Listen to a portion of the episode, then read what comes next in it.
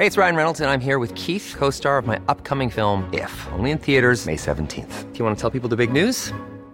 All right, I'll do it. Sign up now and you'll get unlimited for $15 a month in six months of Paramount Plus Essential Plan on us. Mintmobile.com slash switch. Upfront payment of $45 equivalent to $15 per month. Unlimited over 40 gigabytes per month. Face lower speeds. Videos at 480p. Active Mint customers by 531.24 get six months of Paramount Plus Essential Plan. Auto renews after six months. Offer ends May 31st, 2024. Separate Paramount Plus registration required. Terms and conditions apply if rated PG. I'm Sandra, and I'm just the professional your small business was looking for. But you didn't hire me because you didn't use LinkedIn jobs. LinkedIn has professionals you can't find anywhere else, including those who aren't actively looking for a new job but might be open to the perfect role, like me.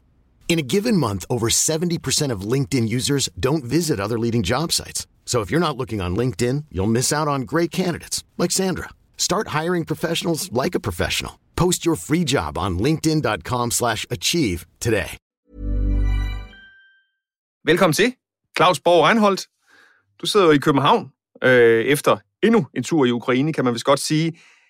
Øh, du skulle jo forestille dig at slappe af og, og få ro i hovedet og sådan noget. Hvordan går det med at holde nyhedsstrømmen slukket, når du sidder hjemme i København? Det er umuligt. Øh, fuldstændig umuligt. Jeg, det er selvfølgelig også sådan lidt... Øh, jeg er jo nørd, hvad, hvad det angår. Altså, jeg frivilligt, så går jeg jo ind og tjekker, hvad der sådan sker, og det er specielt russiske medier, jeg godt kan lide at gå ind og, og tjekke lidt. Øhm, til stor gene for mine børn, fordi de tror, jeg er på TikTok og Snapchat og sådan noget, men så kan jeg så vise dem, at øh, ah, det, er, det er russiske nyhedssider, og så siger de hver gang sådan, ej, hvor er du kedelig, far. Altså, men øh, ja, men det må være arbejdsskade, jeg ved ikke lige helt, men øh, jeg har sådan en, et, et ubendigt behov for ligesom at, at se, hvad der er, der foregår rundt omkring. Ja, og jeg kan forestille mig, at det måske kribler i fingrene for at komme tilbage. Divya, det var jo dig, der overtog stafetten efter, efter Claus, og man skal da ellers lige lov for, at der sker nogle ting dernede. Altså først øh, Kærsons fald, og nu øh, missilnedslag i Polen. Hvordan oplever du det hele? Uh, det er blevet en lidt uh, mere intens tur, end vi havde regnet med. Jeg tror, uh, Mads Bur og jeg, uh, Mads, min kollega, som jeg rejser sammen med, vi havde forventet, at uh, vi bare skulle tage til Kiev, lave et par historier, og så stille og roligt trille hjem igen. Men uh, vi fik da hurtigt rokeret rundt på vores planer således at vi blev nede sydpå, nåede at komme ind i Kherson, efter byen var blevet befriet, og nu er vi så i Kiev et par dage. Nu skulle vi have forbindelse til USA, London, Kabul, Shanghai, Moskva, Pakistan, Bagdad, Kiev, som er bare en af mange, mange. Åh, oh, fuck. Hvad ved vi om? Republikanernes egen leder i senatet. Ja, fordi de er så langt nede. Jeg kan næsten ikke holde ud, må jeg sige. Jeg har lige taget gasmasken af, så I ikke skulle se mig med gasmasken. Det kan være, det lyder melodramatisk. Det rammer en lige i hjertet. Du lytter til korrespondenterne. Fortæl os, hvad der sker. Vi tre, vi har jo ikke lavet ret meget andet de sidste tre kvarte år, end at interessere os for Ukraine øh, fra forskellige sider. I to som øh, korrespondenter selvfølgelig, og mig som øh, redaktionschef herhjemme på udlandsredaktionen, hvor vi jo hvor vi har jo simpelthen et decideret Excel-ark, hvor vi skriver navne ind i, sådan så vi hele tiden ved, hvem er det næste hold, der rejser ind i Ukraine. I springer jo simpelthen buk, og det er sådan noget af det, som, som jeg sidder og holder styr på, og, og I skiftes så til at tage til Ukraine, og I, I to er de sidste to, der har, der har været der for, for TV2. Øhm, som jeg også lige sagde før, der sker jo virkelig meget lige nu. Altså, især hele historien omkring Kherson og, og, og hele det drama, der foregår dernede, er jo virkelig noget, som, øh, som, optager, som optager mig rigtig meget, og jer også, ved jeg. Øhm, og det er jo noget af det, vi skal snakke om i dag. Øhm, og jeg har, jeg har et, et spørgsmål, som jeg håber, I kan, I kan hjælpe mig med at besvare, fordi jeg må indrømme, at jeg sidder herhjemme og bliver en lille smule jubeloptimistisk. Altså, jeg begynder for første gang at tro på, at, at Ukraine rent faktisk kan vinde den her krig militært. Øhm, og det vil jeg gerne prøve at snakke med jer om, om, om det er mig, der er jubeloptimist, eller, eller om I har samme fornemmelse. Men, men inden da, så lad os prøve at sætte fokus på, på det, der foregår i, i Kherson lige nu, hvor russerne jo var indtil for nylig, og hvor du så var i forgårs, Stevie Adas. Prøv lige at lytte med her. The happiest day we have ever, ever uh, lived through. Ukrainci! This is the beginning of the the end of the war. Det her det er den centrale plads i Kherson, der lige nu er propfyldt med mennesker. Ukrainer, der har svøbt sig selv i deres øh, nationale flag, ude og fejre, at øh, der ikke længere er russisk besættelse af den her by. I otte måneder stod det på. I otte måneder var det russiske soldater, der gik og patruljerede på den her plads. Nu er det det ukrainske flag, der vejer. Ja, det var altså et klip fra, fra det indslag, du lavede fra, fra Kherson forleden. De, det her det var jo en by, som, som russerne i den grad havde sat sig på, og det var ligesom kronjuvelen i de, at, at de områder, de havde erobret siden krigens start. Øh, nu er det så pludselig dig, der stod derinde. Hvad var det for en by, du mødte? Det var en øh, by, der var overraskende intakt i centrum. Øh, det var en lang tur at komme derind. Vi var i Odessa, da vi pludselig fik at vide, at vi kunne komme til Kherson. Øh, det var det ukrainske militær, vi øh, kommunikerede med, og de gav os lige pludselig tilladelse. Sent søndag aften, og det vil sige, at mandag morgen, der skulle vi afsted Huhaj Vilddyr. Og turen derind var som sagt lang, og vi kørte igennem områderne uden for Kherson, som var, var tydelig præg af, at det er et land i krig. Vi kunne se forladte skyttegrave overalt, øh, ammunitionskasser, der lå og flød, øhm, øh, sønderskudte, sønderskudte bygninger. Der var endda et lig i gaden. Altså, det var virkelig et område, som var, var præget af, at, at der har været hårde, voldsomme kampe. Og så kom vi ind i Kherson by, stille og roligt. Vi øh, kom ind med en bus. Og så var billedet lidt et andet, fordi selve bymidten er ret intakt, og folk gik rundt i gaden. Øhm, og det eneste, vi selvfølgelig noterede os meget hurtigt, det var, at det var stort set umuligt at få mobildækning. Lyskrydsene virkede ikke, altså der var ikke noget elektricitet i byen, og folk fortæller os jo også hurtigt, at de hverken havde vand eller varme i deres huse. Så, så det var sådan den umiddelbare øh, fornemmelse, man kom derind og tænkte, okay, det er sådan her, det ser ud. Og så samtidig var der den lille overraskelse, at præsident Zelensky var i byen samme dag. Og at det formentlig var derfor, at vi meget, meget hurtigt havde fået den her besked om, at nu kunne vi øh, international presse komme ind i byen. Så, så det var i virkeligheden sådan den umiddelbare, det umiddelbare indtryk, man fik af Kherson, da man lige kom ind i den. Ja, fordi det her det er jo en by, som, som jo har været besat af russerne i måneder. De mennesker, som, som I møder i byen, hvordan fortæller de om, hvordan har de haft det i den her periode, hvor, hvor russerne har siddet på byen? Jamen, der var en kvinde, som beskrev det ret godt, altså, hvor hun sagde, at den følelse, hun havde i de otte måneder, hvor hun var blevet i byen, det var, at hun ikke var fri i sit eget land. At hun gik rundt hele tiden og kiggede sig selv over skulderen, eller følte, at hun blev åndet i nakken. At hun ikke kunne tale i mobiltelefon på gaden, hvis det var det, hun havde lyst til. At hun ikke kunne tale med sine venner. At hun ikke bare kunne gøre, som hun plejede. Altså hun følte sig ufri i sit eget land. Og det var i hvert fald hendes måde at forklare det på. Og så var der selvfølgelig alle de her problemer med infrastruktur, som er ødelagt, kritisk infrastruktur, som de jo alle sammen nævnte, men samstemmende sagde alle dem, som vi talte med, vi lever gerne uden vand, el og varme i alt den tid, det skal være, så længe vi ikke skal være under russisk besættelse. Så det var det klare budskab, der var fra dem, vi mødte. Det synes jeg, det synes jeg er helt vildt at tænke på, at man efter så mange måneder er villig til at, altså man siger, bror, det, vi lever uden vand, vi lever uden el, så længe vi bare kan slippe af med, med, med russerne.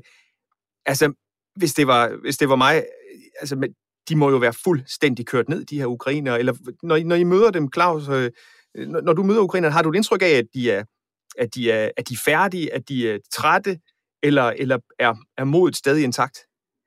Modet er i den grad intakt. Altså, hver evig eneste gang, jeg kommer ud til sådan nogle landsbyer, hvor der har været hæftige kampe, og hvor der er, ligesom de vil hun siger, ikke noget vand, ikke noget varme, altså der er ingenting, ingen elektricitet eller noget som helst. De, de mennesker, som vi møder gang på gang, det er altså, at det er kun fremad. Altså, det, det, de ved godt, at det selvfølgelig er hårdt og sådan noget, men det er et offer, som de er villige til at tage, fordi at de gerne vil leve i et frit land. De vil gerne af med den her russiske besættelsesmagt, som de siger. Så derfor så er der bare nogle ofre, som de er nødt til at tage. Og det er altså noget, som jeg har mødt alle steder. Ikke kun ude ved frontlinjen, men også i Kiev naturligvis, i hovedstaden, som jo lige nu også oplever øh, en del problemer med, med, med strømforsyning øh, osv. Jamen her har man også den holdning, så det er noget, der, der, der eksisterer over hele Ukraine. Hvis vi, jeg ved godt, det måske er lidt underligt at, at spole tiden tilbage til 2014, men det var dengang, hvor de her pro-russiske separatister, de tog den østlige del af Ukraine. Der var krigen ikke allesteds nærværende der var det sådan, at folk i Kiev, de tænkte, at det er sådan en krig, der foregår rigtig, rigtig langt her fra hovedstaden, så, så de havde ikke rigtig krigen inde på deres krop, men det har de nu. Nu er krigen alle steds nærværende i Ukraine. Det er både Kiev, det er også Lviv helt over vestpå, og her er det samstemmende. Det, som jeg får at vide ukrainerne, det er, at vi er nødt til at afgive det her offer, fordi at vi gerne vil leve i et frit land. Vi vil gerne af med den russiske besættelsesmagt. Vi vil gerne af med det her terror, som der kommer fra russerne. Det er i virkeligheden meget, øh, i forhold til det, Claus siger, jeg er fuldstændig enig med dig. Sådan er også, det er også mit klare indtryk. Øh, og noget af det, som en også sagde til os i Kherson, som måske også er med til sådan ligesom at, at udbygge det lidt, det er, at altså hun sagde, vi vidste ikke før krigen, hvad det egentlig betød, måske i virkeligheden for os, at vi talte ukrainsk, at vi kunne synge på ukrainsk, at vores flag var, som det var. Altså, den bevidsthed, der er kommet her i landet om national identitet, den er ret slående, øh, og den er jo bare blevet stærkere og stærkere og stærkere i de måneder, som krigen har øh, er stået på. En af de ting, der, der, er jo så, der er så specielt ved det her, er jo, at, at rigtig mange ukrainere jo har haft et, et, øh, et godt og nært forhold til Rusland, øh, har familie derovre og taler sproget. Der er sådan set mange, der, der jo har, har synes godt om Rusland. Øhm, og det gælder jo også dig, Claus.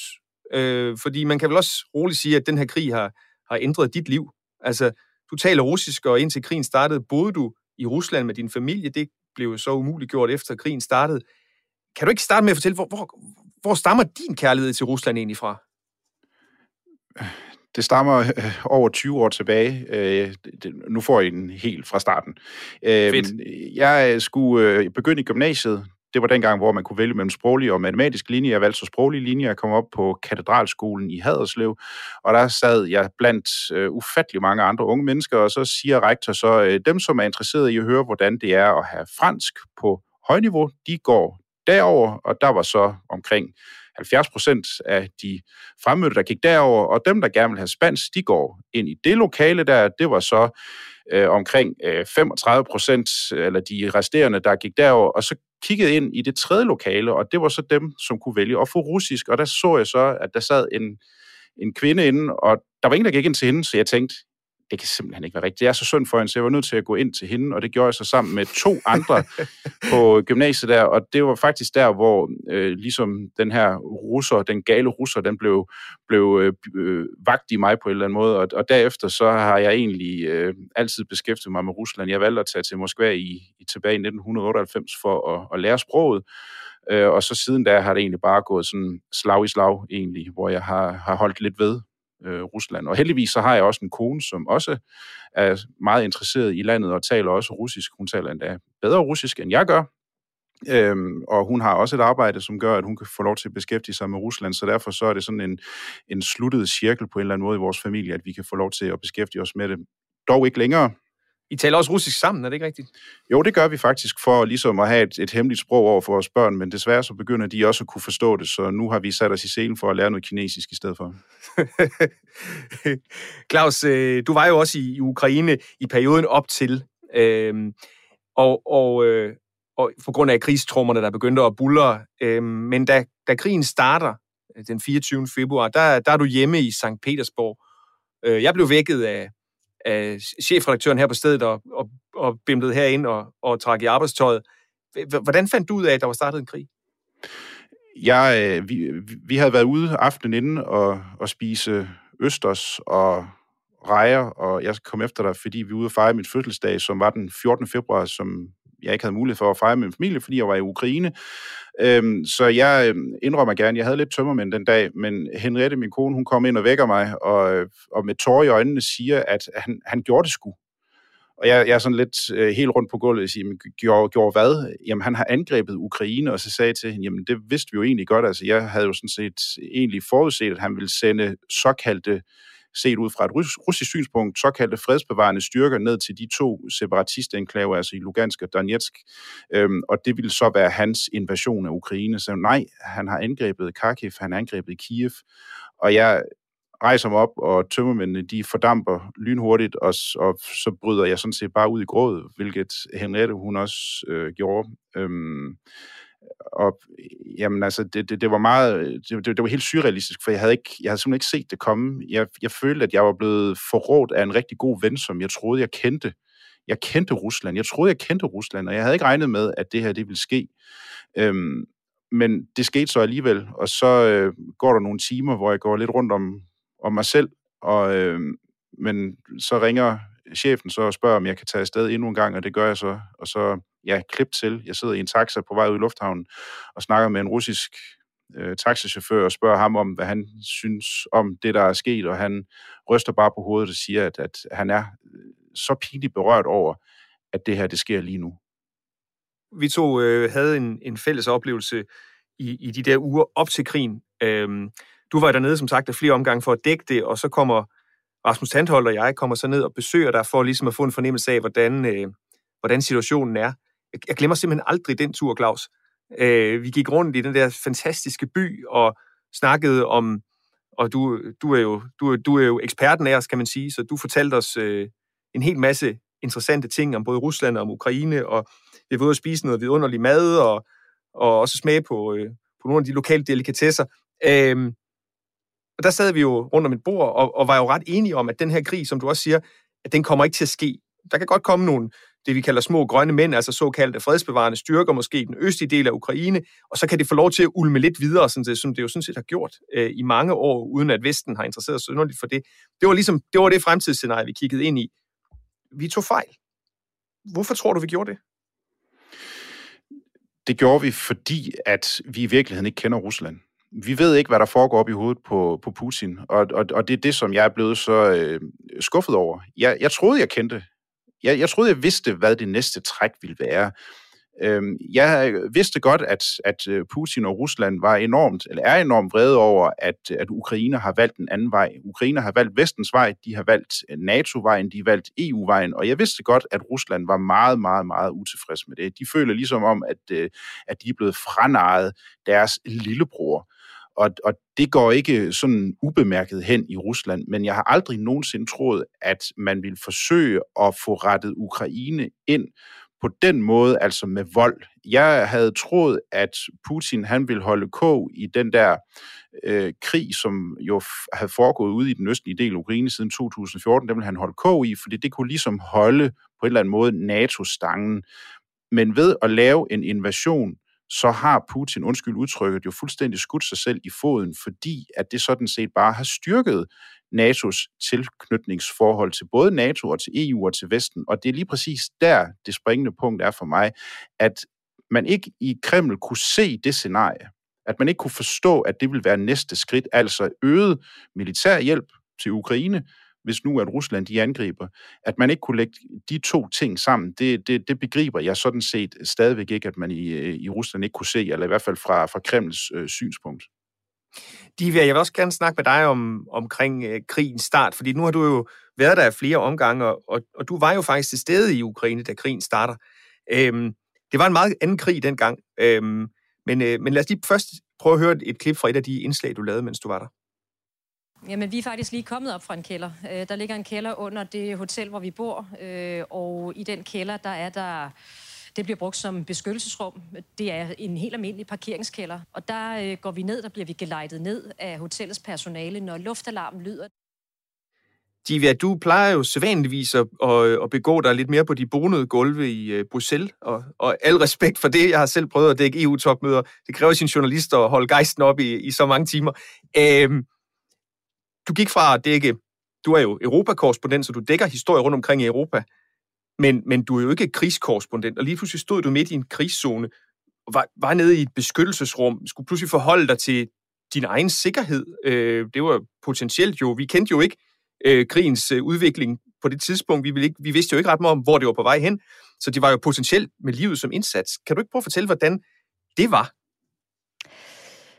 Jamen, det var jo øh, noget helt nyt. Øh, som du fuldstændig rigtigt siger, jeg er ikke øh, krigskorrespondent, og jeg var her øh, for at dække ind for en kollega, som lige skulle hjem og have en pause, tror jeg, en uges tid.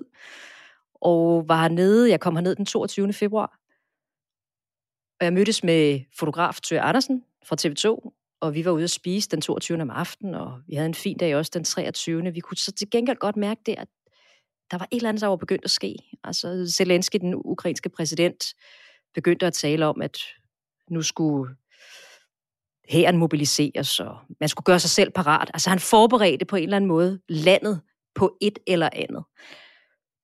Men det er klart, at det vi vågnede til den 24. som var, at nu er russerne rykket ind i Ukraine, og de har i øvrigt kurs mod Kiev. Det var jo ikke øh, det, vi heller havde forventet.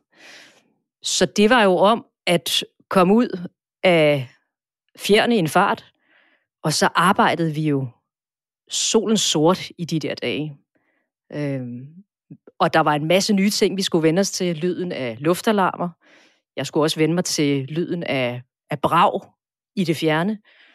Øh, og det skal man jo alt sammen lige kalibrere og finde ud af, hvordan forholder vi os til det her.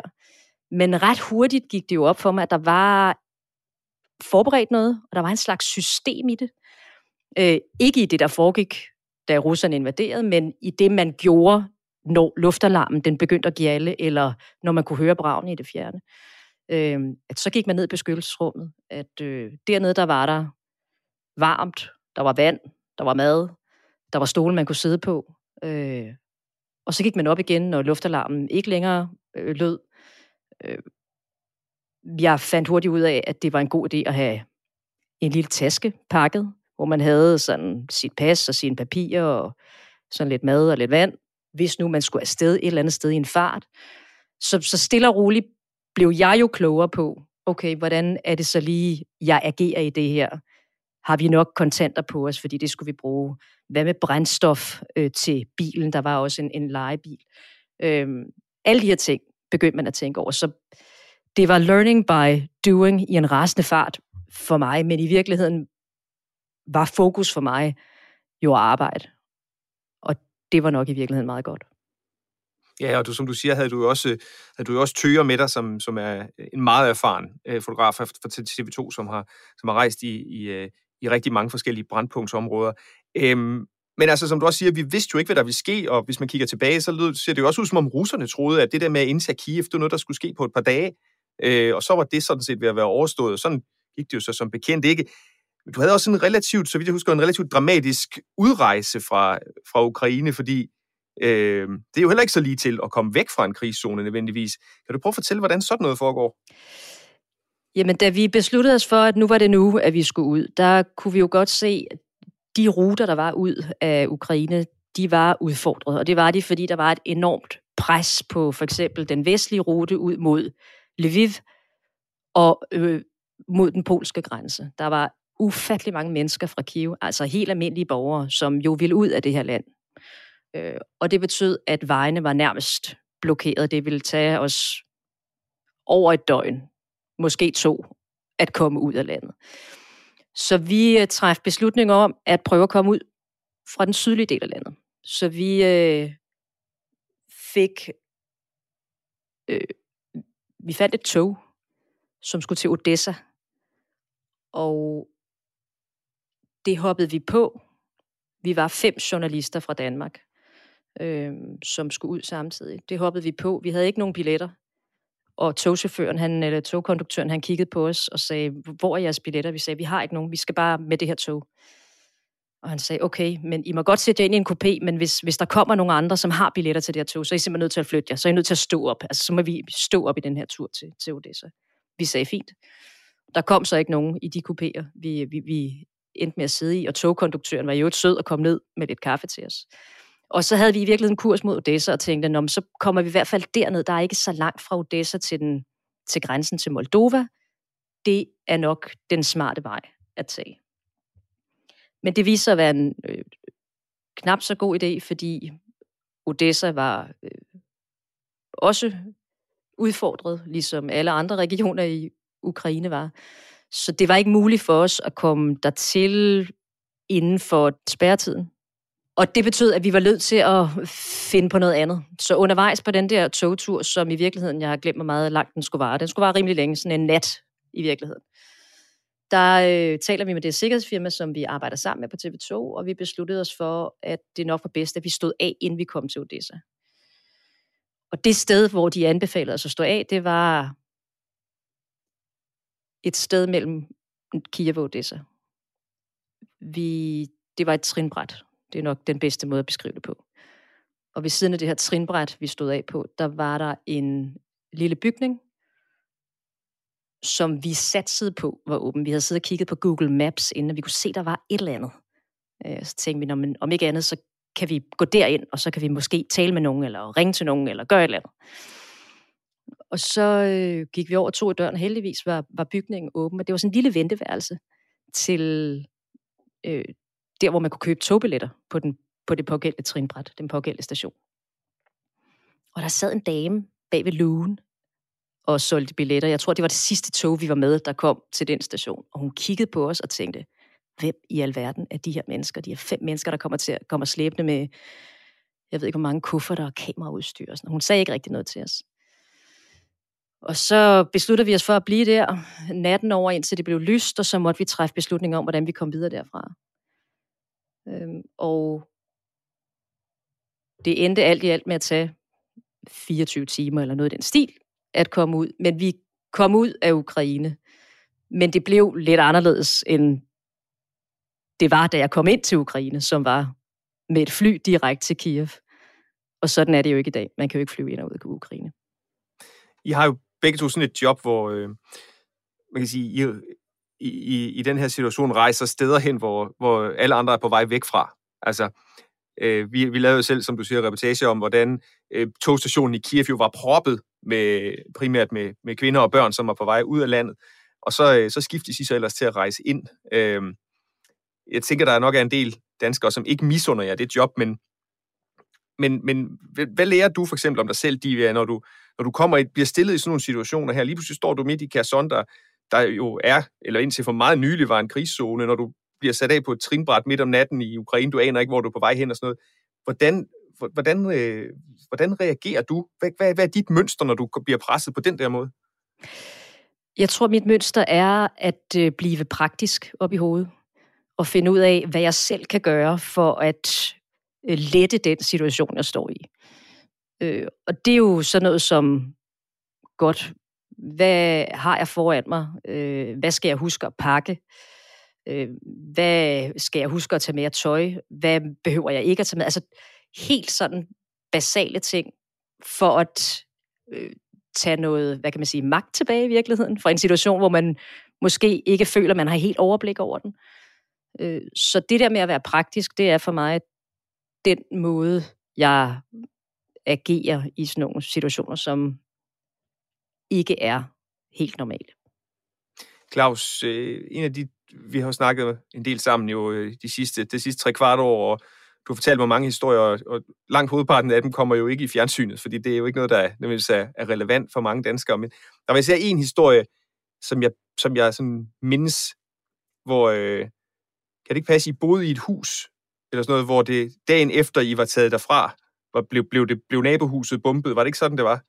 Jo. Jeg, jeg, det, det var i Bakhmut, som i øvrigt lige nu er, er skueplads for, for nogle af de mest voldsomme kampe, der overhovedet er i, i Ukraine. Øh, vi, vi ankommer til byen, og der var helt stille, og det plejer som regel altid at være lidt et dårligt tegn, hvis der er bumstille, og der ikke er nogen mennesker.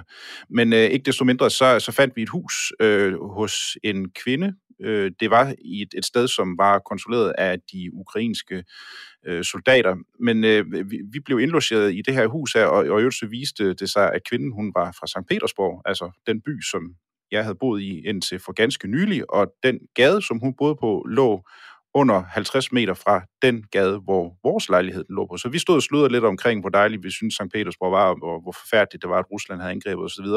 Men øh, det bliver aften, og vi sidder ude på sådan en overdækket terrasse, og jeg sidder faktisk og facetimer med min yngste datter Vera, og øh, fordi hun, skulle, hun var på vej i seng. Øh, jeg får lige lagt på, og så begynder det at sige, vum, vum, vum, vum, vum. Og sådan fortsatte det så hele natten igennem, og jeg er trods alt glad for, at jeg nåede at fik lagt på øh, på telefonen, inden at min, min lille datter, hun, øh, hun hørte det, fordi det, det var øh, altså det var enormt højt. Det var udgående ukrainske øh, artilleri, som var udgående, men det lød som om, at det var i, i nærmest i vores baghave. Det var det så godt nok ikke.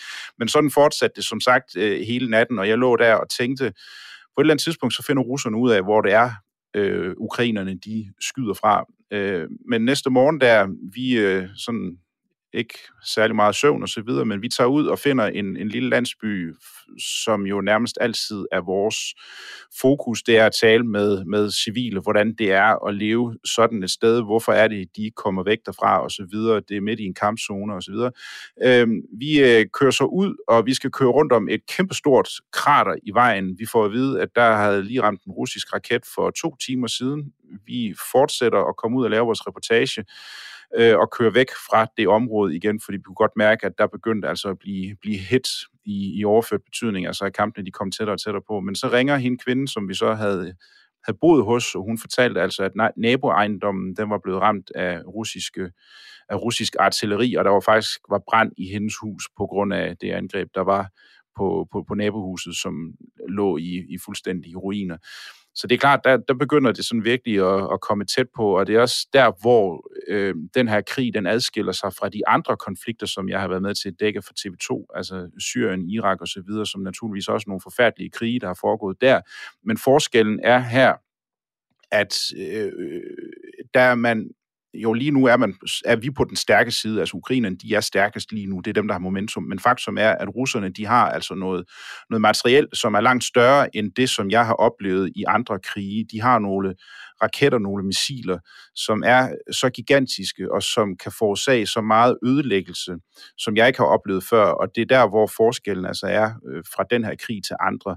Og det gør også, at man som som øh, måske øh, halv erfaren krigskorrespondent øh, føler, at jeg har styr på situationen, og, men det har man i virkeligheden ikke her, fordi at man kan altså blive ramt når som helst, hvor som helst, når man bevæger sig rundt omkring i Ukraine, og specielt derude, hvor vi var, derude ved Bakhmut, og det blev jo sat en tyk streg under, da vi altså fik at vide, at nabohuset til der, hvor vi havde overnattet, var, var blevet bombet. Ja, det var fra, fra en, fra en oplevelse, jeg ved, har, har, har påvirket dig, øh, af de ting, du har oplevet i Ukraine. Øh, jeg har også taget et andet klip med fra en af de reportager. Jeg tror faktisk ikke, den har været sendt i fjernsynet endnu, så øh, det får premiere nu i korrespondenterne. Øh, men et øh, klip fra, fra en begravelse, du var til i, øh, i Ukraine. Halleluja, halleluja. Endnu en ukrainsk soldat er altså lige blevet begravet, og som man kan se her, så bliver det allerede nu gjort klart til de næste Herover der ligger de civile, som er døde i krigen, og vi får at vide, at kirkegården den bare vokser og vokser. Claus, øh, som sagt, så har historien ikke øh, været sendt i fjernsynet endnu, men, men, øh, men jeg ved, at, at det er en historie, som, som, som påvirkede dig meget at lave. Kan du ikke prøve at fortælle om den oplevelse, det var at deltage i den her begravelse?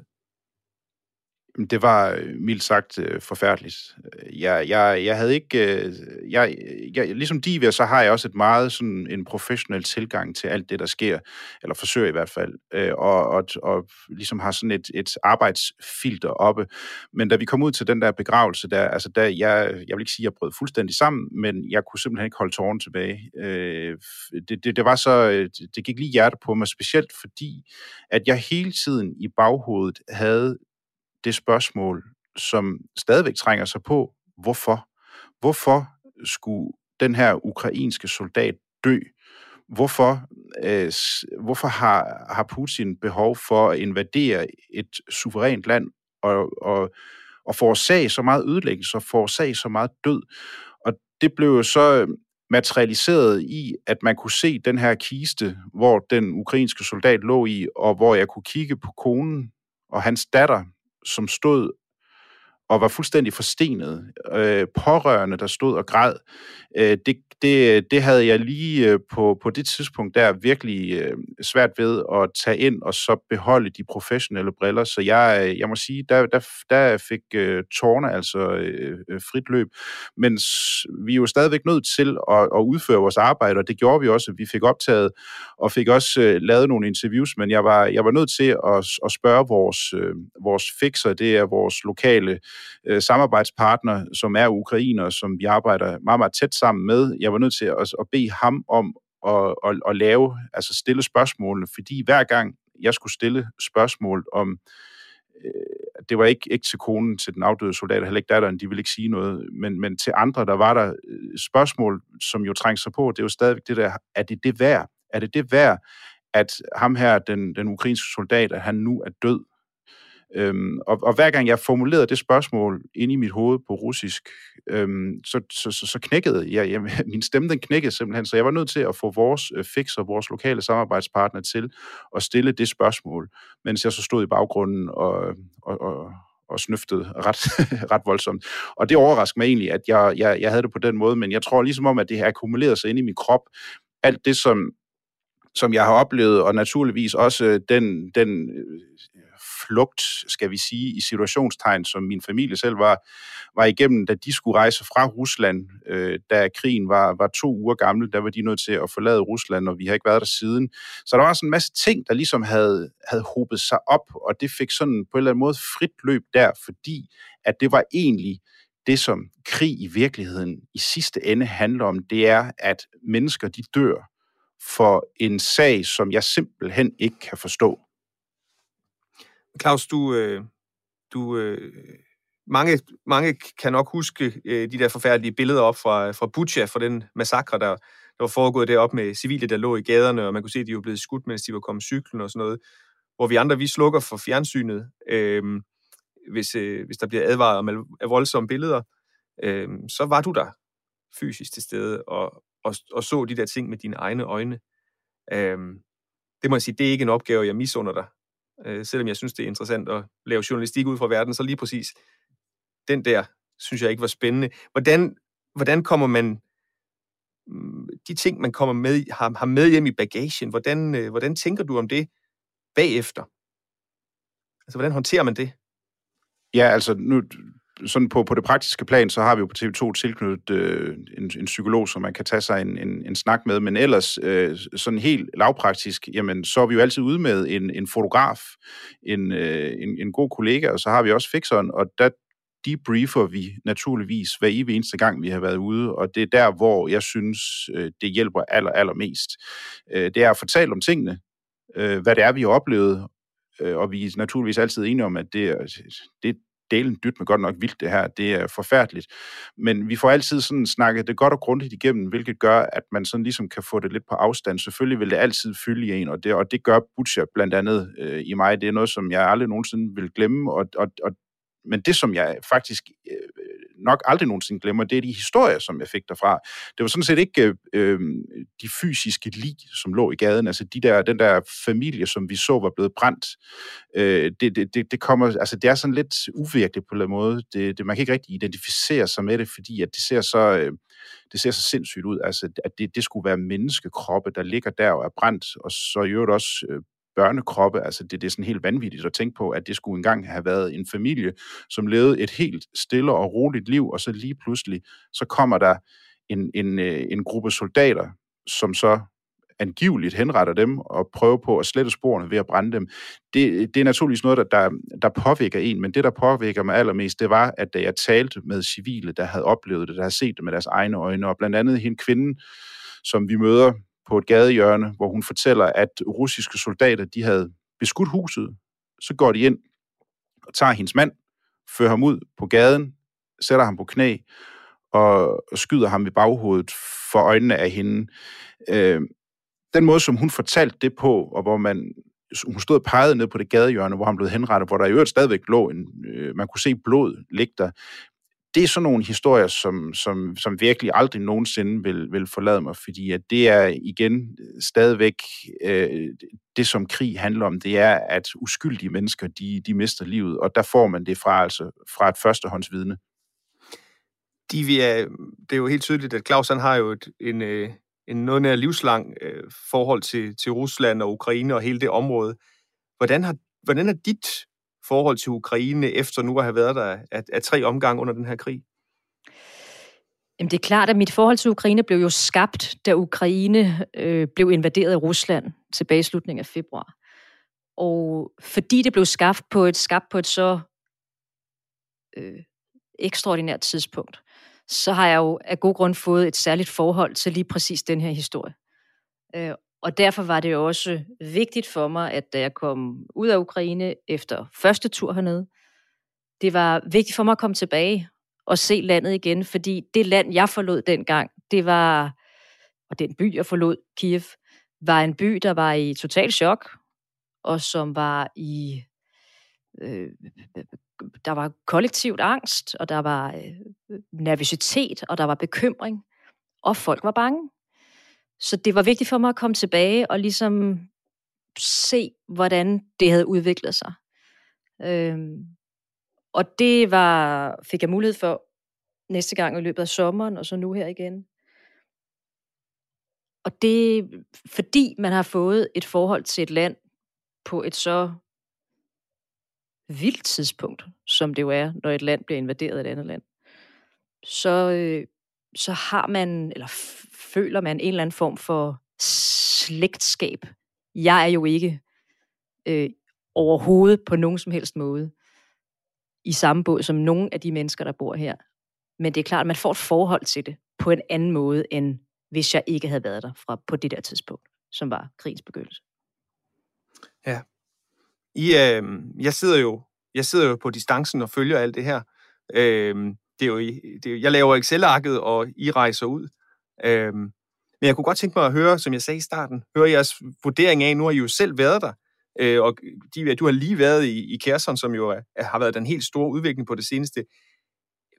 Hvor ser I den her krig på vej hen lige nu?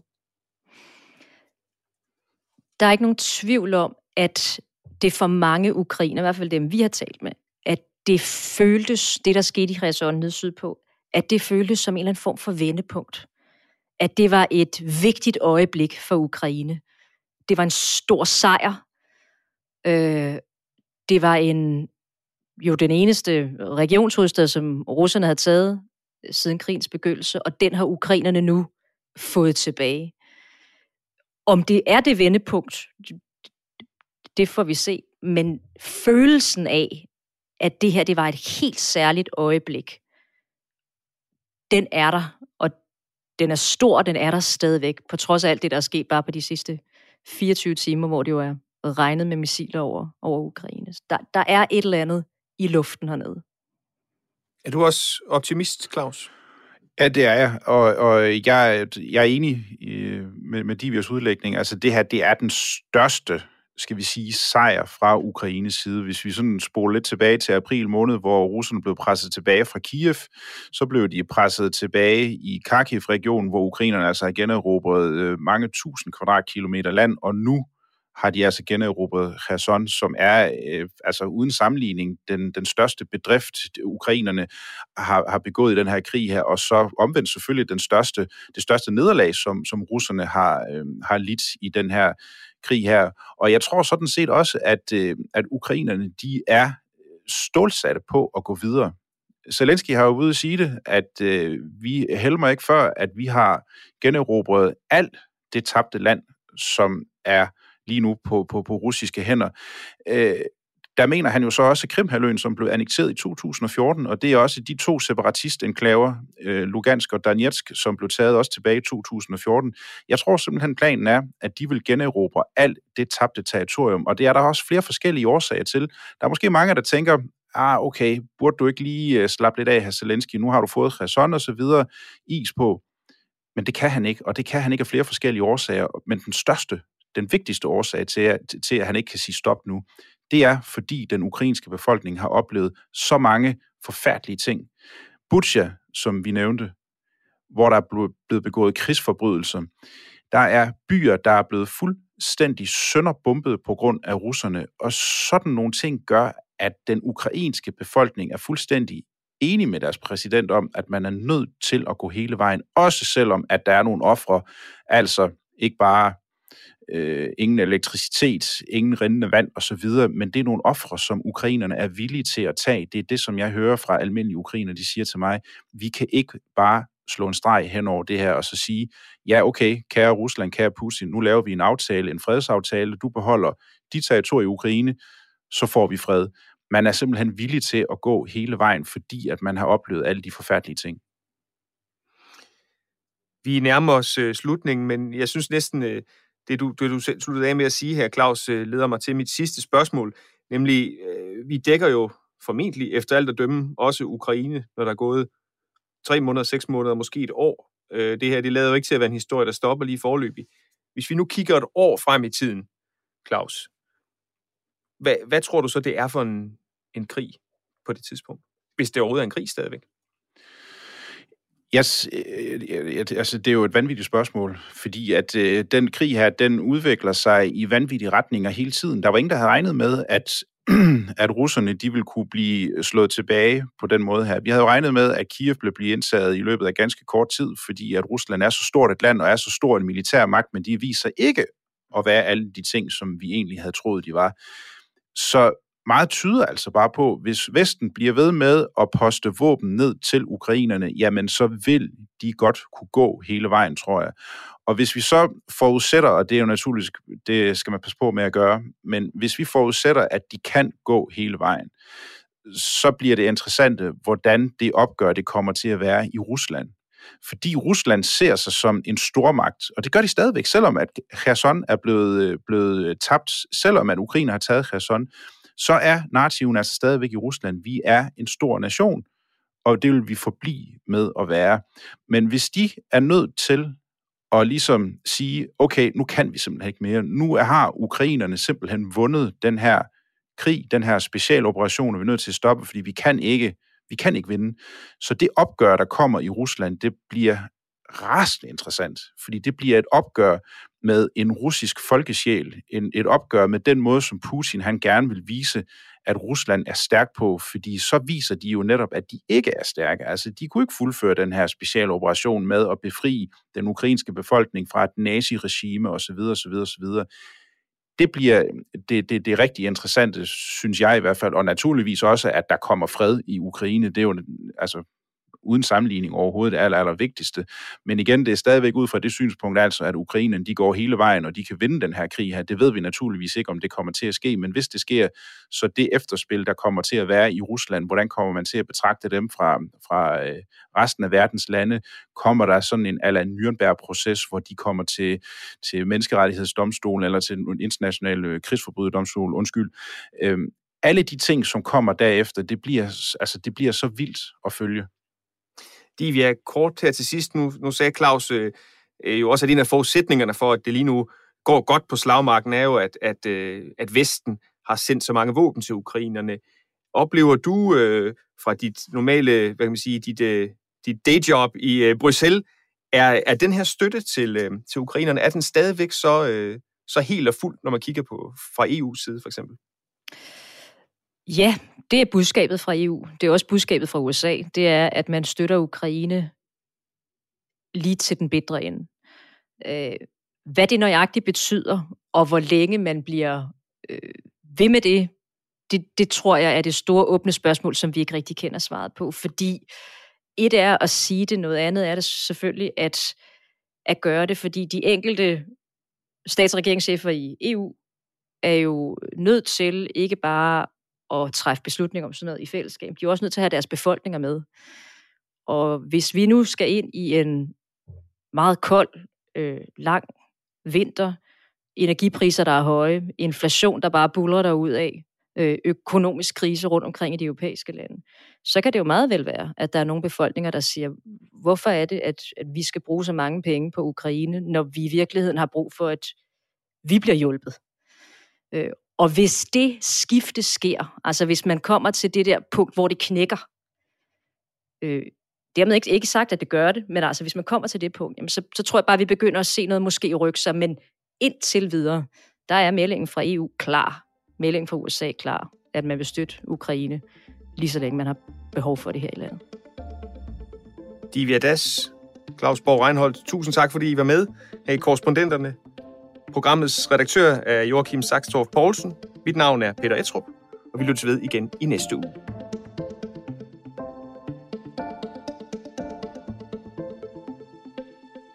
Du har lyttet til en podcast fra TV2.